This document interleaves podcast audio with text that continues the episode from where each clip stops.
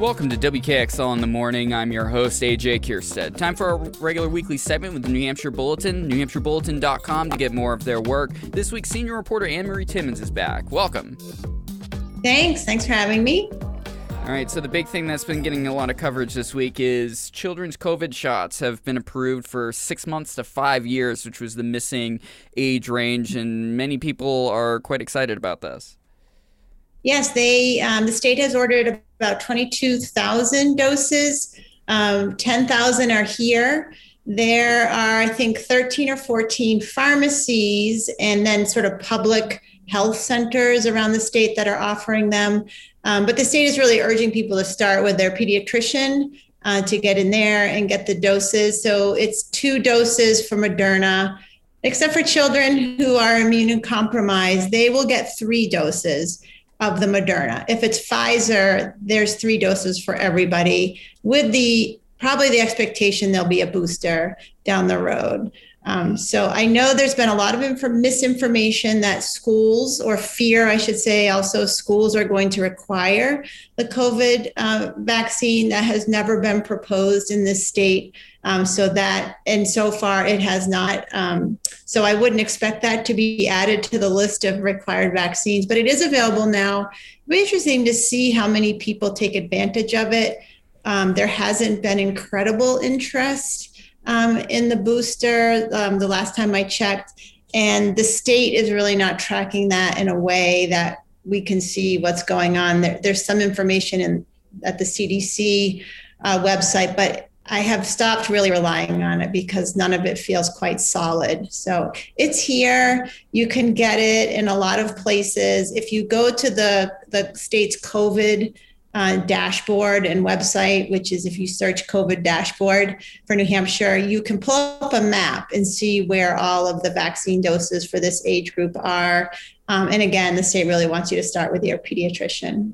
Yeah, that's the big the big difference when it comes to this age range is uh, I've seen repeatedly. It's like talk to your pediatrician first and vaccines.nh.gov if uh, anyone wants to learn more. I'd be shocked if there was a terribly large amount of, of people doing it. This is such a low risk age group for the most part, and and when it comes to the at risk um, individuals that are adults that that have concerns about a kid bringing it to them, they, they I think they can even get their fourth shot in some situations. Right. Mm-hmm.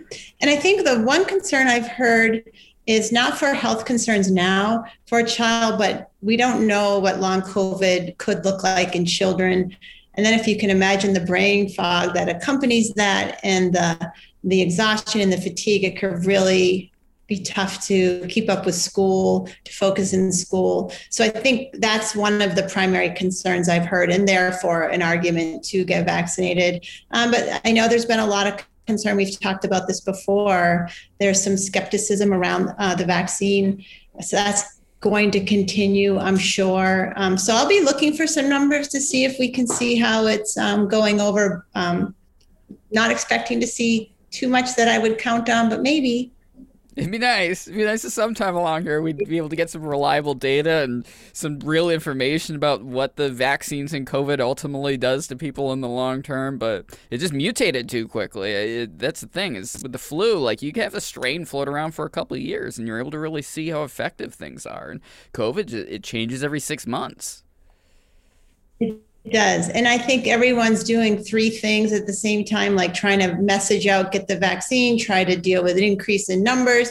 Pharmacies report information one way, state reports it a different way. So it's just felt impossible to take a breath and say, okay, let's rethink our strategy here. There just hasn't been time. So it's the fault of no one. It's just the nature of the beast, but it is hard to get that um, reliable information.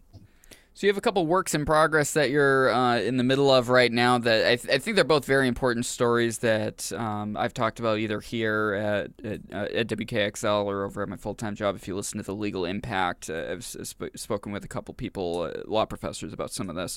Uh, but let's start off with the uh, Medicaid issue with the public health emergency ending.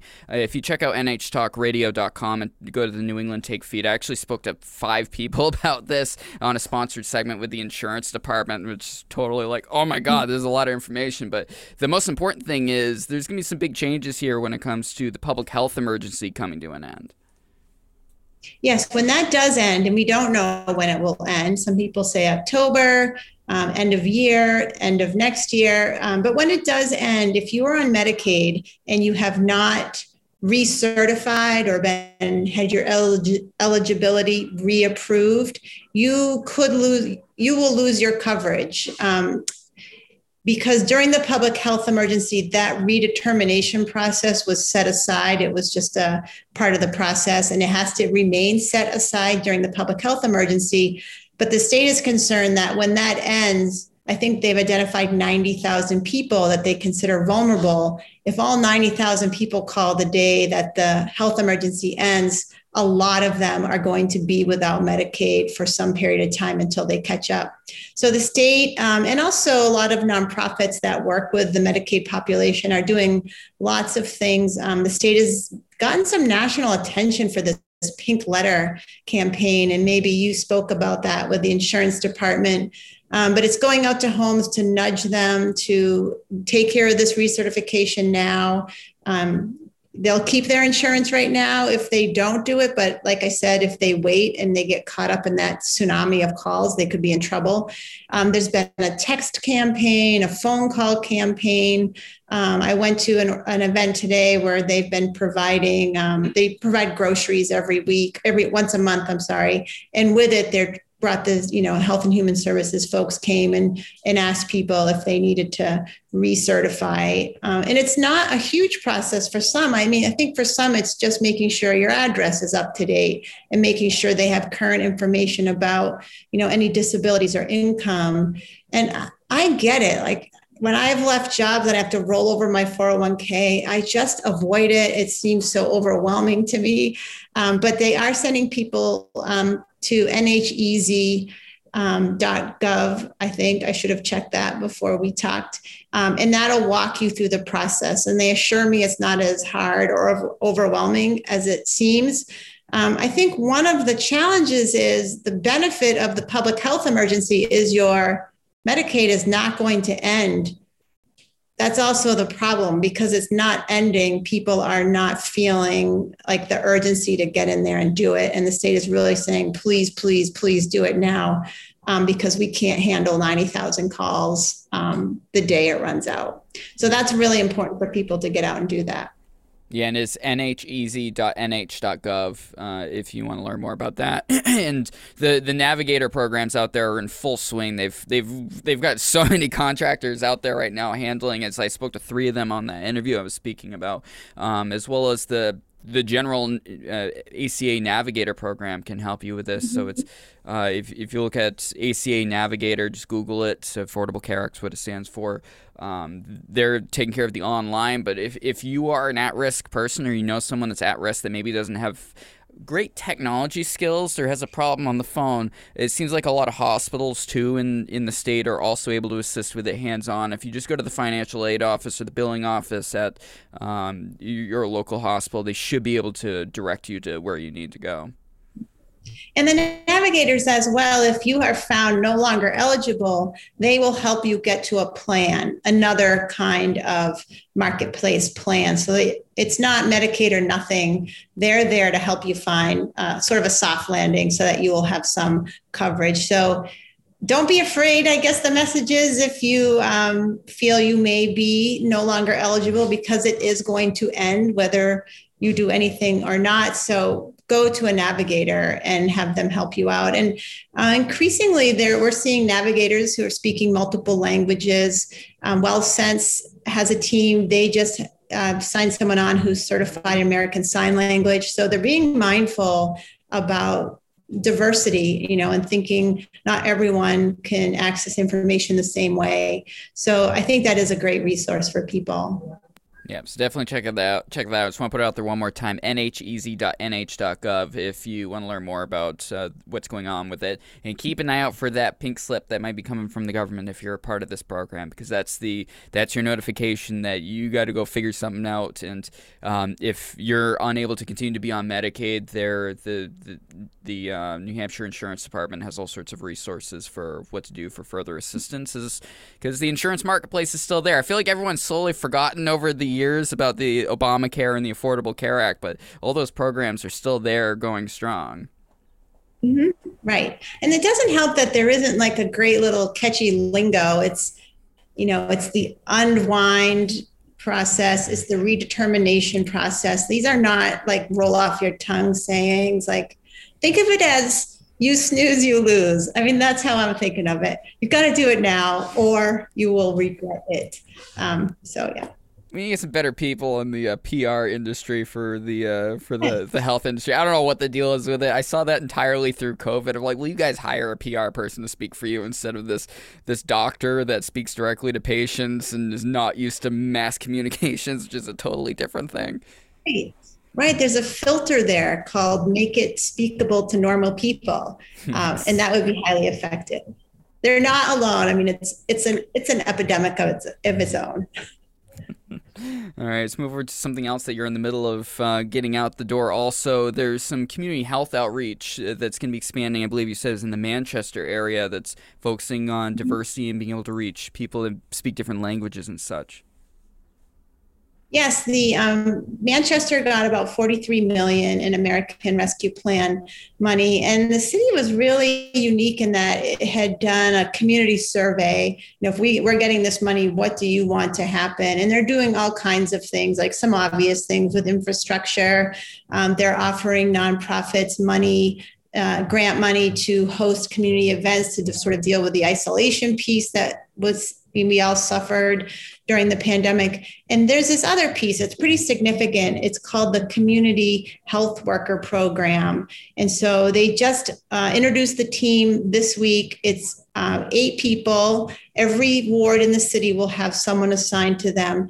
And these are people who will go out, you know, when you call the police worried about your neighbor, this is now the person who may go make that first contact because those well checks, the city found that 90% of them do not require police involvement, therefore, a social service or health or food kind of need. So the idea is that these folks would go out, um, maybe respond to the your need for food and then you're they're there and they see you need all kinds of other things. So they are now sort of your personal social worker um, connector. They will help you fill out paperwork. They'll connect you to resources um, and what I really struck me when i went is all of them are from all kinds of places. They, there's multiple languages between them. They have degrees. They come from Rwanda, um, Nepal, Nigeria. They are all residents of the city. Um, and it's just the, exactly the sort of diversity that organizations often talk about. You know, we want our police department to look like the community. We want our public health department to look like the community, and they've really done it here. Uh, so was just uh, it was really interesting. They're very excited to get out there. Um, they're coming from a variety of jobs. Some have been community health workers, um, some have not. Some have been in Manchester a long time. Some are newer to it. And when the city talked about it, they said their hope is not only that people will see a friendly face coming to them who can speak their language, but also maybe have a lived experience where they've had to overcome an adversity and just be able to come from it with that lived experience. Um, so we'll see how it goes. They've slowly been hiring the team. They, like I said, introduced them all this week. Uh, and the city will have some information up about how to reach them. You'll be able to call them directly. You won't have to go through the health department. Uh, and so my story should come out early next week. I'll also have in there the contacts for each of them. Um, so it's just really interesting to, to be there. The police are on board with this. It's a it's an interesting initiative that we've not seen other places um, do. And of course, Manchester is one of the most diverse um, cities in the state. And the public health worker said these are trusted people from the community. They're going to be able to do more themselves, one of them, than a whole city department will be able to do in terms of, you know, trust and really understanding where someone's coming from. So it was sort of like you don't often get to do positive news stories in this business. Um, so this was a nice one to be able to to do last week. So look for that next week. That's awesome. And Manchester's like the perfect spot probably in the city to pilot something like that where there's there's already so many issues going on there. They're in really dire need of help in certain areas of the city. Mm-hmm. It's also the place where the population density is the highest in the state. So you're able to reach more people without waiting or traveling all over the state. That's the issue with the the 988 emergency numbers that rolls out is to mm-hmm. up in the the lakes region if you have a van up there that's supposed to be responding to people, I mean, it could take them a couple hours to get to from place to place. And if you're in Manchester, I mean, it could be 10 minutes. Right. They're, they're all right there. And because they live in the city, they're they know the city they know where they're going and it's they're just already there. Um, so it's going to be really interesting to see where they how this goes. Um, i think they'd like maybe eventually to give all 10, 12 wards their own person but they want to see you know they want to scale it up before they figure out what the need is. They will be adding a person dedicated to seniors and their needs so that that will be coming on. Um, i think the hiring has taken a while because they've been so um, intentional and committed to looking for folks who can connect with the community in different ways. Um, and the police said, you know, for us, not only does this let us get back to our police work, but we're not as good at this as they are. So it's a win-win, you know, for us and for the residents of Manchester. So it was just a nice, um, bright. We call those brights in the news business. Every once in a while, you get to write a bright. So there you go. So going to a downer, I guess, for the last three minutes. we go to the uh, what we talked about the YDC situation a couple weeks ago from the Sununu Youth Development Center. I mean, where where's that currently standing? The state has put up on its website, uh, the AG's office, if anyone cares to go look at it. It's grim. I wouldn't suggest it, but they have put up a rubric that will um, just kind of guide how they are going to decide how how much money each victim gets, um, and it's very difficult. Like you read that and you understand sort of very clearly the level and kind of abuse that went on for the children who are held, and there's hundreds. Uh, so, you know, one type of rape will pay this much, another type of assault pays this much. There's multipliers for you know, rape that ends in pregnancy, rape that ends in a sexually transmitted disease, um, rape that involved more than one staff member. And so it just, you start to get a really difficult picture about how bad this was. Um, and so the state says this is our offer to victims. If they want to come through this process, we'll have a, you know, it won't be invasive like it would be if you went to court. It's a very different process. You'll fill out a claim, they'll verify information, there won't be depositions or interrogations, and then they'll work through this rubric um, and make you an offer, and you can accept it or not. Um, or you can appeal to what's now going to be an administrator who can try to come somewhere in the middle ground. Now, having said all that, um, the attorneys who are representing about 600 victims and the coalition against sexual and domestic violence are very very concerned. They're not happy with this process. They feel the awards are too low. It's 1.5 million for rape um, 150,000 for physical um, abuse. And when you have two rapes it's not twice the money. It's it's some multiplier. You get enough you get 20 200,000 maybe for one rape and maybe an additional 0.25% of it for a second rape. And so you know they say the the more you times you're assaulted the less worth they see in it. So that's their view of it. They will be challenging it. The AG's office said that they are seeking input and feedback on how they've designed this process um, in the rubric, and it still is in development. The um, there has to be the joint legislative fiscal committee has to approve it ultimately. So we'll see where it ends up. I would expect it would look a little different eventually, um, but that's that's where it is now. It's on the Department of Justice website. If anyone does want to take a look at it, um, and we link to it in our story this week as well. Um, it's not intended really. There's not a portal for this public to provide feedback, but the AG's office said that if there is something you want to add, that they would, you know, be open to hearing it. Sorry for closing on such a depressing yes. note, but it's very important information to get out there. So, senior reporter Anne Marie Timmins, thank you so much for joining me. Thank you. It's great to see you. NewHampshireBulletin.com if you want to get all their articles. I'll also link all the the uh, articles we talk about at NHTalkRadio.com with the on-demand version of the show. You listen to WKXL in the morning. We'll be right back.